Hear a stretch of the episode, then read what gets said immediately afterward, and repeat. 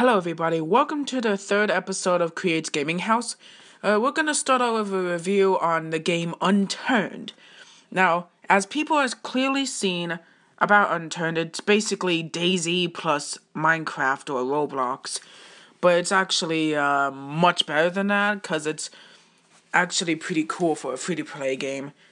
Basically, uh, the game lets you immediately customize your character, but barely unless you buy the premium, which is five dollars, with customizable uh, hairs and everything. In fact, you can even randomly get random jobs like the graduation cap for completing the tutorial. The locations are scattered all over. You might be in uh, somewhere in Asia, you might be in Russia, you might be in Canada, and you might be in Seattle, Washington. It's just your choice, actually. And and mainly you have to fight off zombies and other things if you're in PvE mode, and uh, and you have to fight off players as well if you're in PvP mode. And uh, believe me, for younger kids that don't want that are friendly don't do PvP mode. Do PvE. Recommended for certain certain people. Basically, there are certain times of zombies and certain times, well, of the day where where monstrosities happens within the zombies. Like like at certain days, at certain times, there will be a full moon, and once there's a full moon, the zombies become much, much stronger which is an interesting concept and uh, very unique, so to speak. And there's also these mega zombies, which are like three times the size of a normal zombie, but you are usually found in military bases, basically. And those military bases have a lot of good loot, like smoke grenades and everything. And yeah, I already explained the locations of Seattle and all that. But there's, but there's actually the first map ever, I think was called PIE or something like that. I can't remember because I haven't played it in a long time. But it's amazing that it's actually still active and very powerful. In fact, it's you can customize your character with clothing or like like Steam Workshop clothing, or you can get Steam Workshop weapons, and there's crates you can unbox, etc., etc. Pretty amazing. I like this. Other than the fact that it's like a uh, the same the same uh what's it called anti cheat that Rainbow Six Siege uses, which is a bit weird because I don't know how that works. I'm gonna give it like a four out of five. Uh, for basically it's an interesting concept and how amazing it basically is. Alright, we're gonna start a we're gonna start the second part off with a top five of my created workshop maps. Uh, they're gonna be in a certain statistic thing, like how competitive the map is, how big it is, and how and how interesting the movements can be during an uh, uh, well during its publication, of course.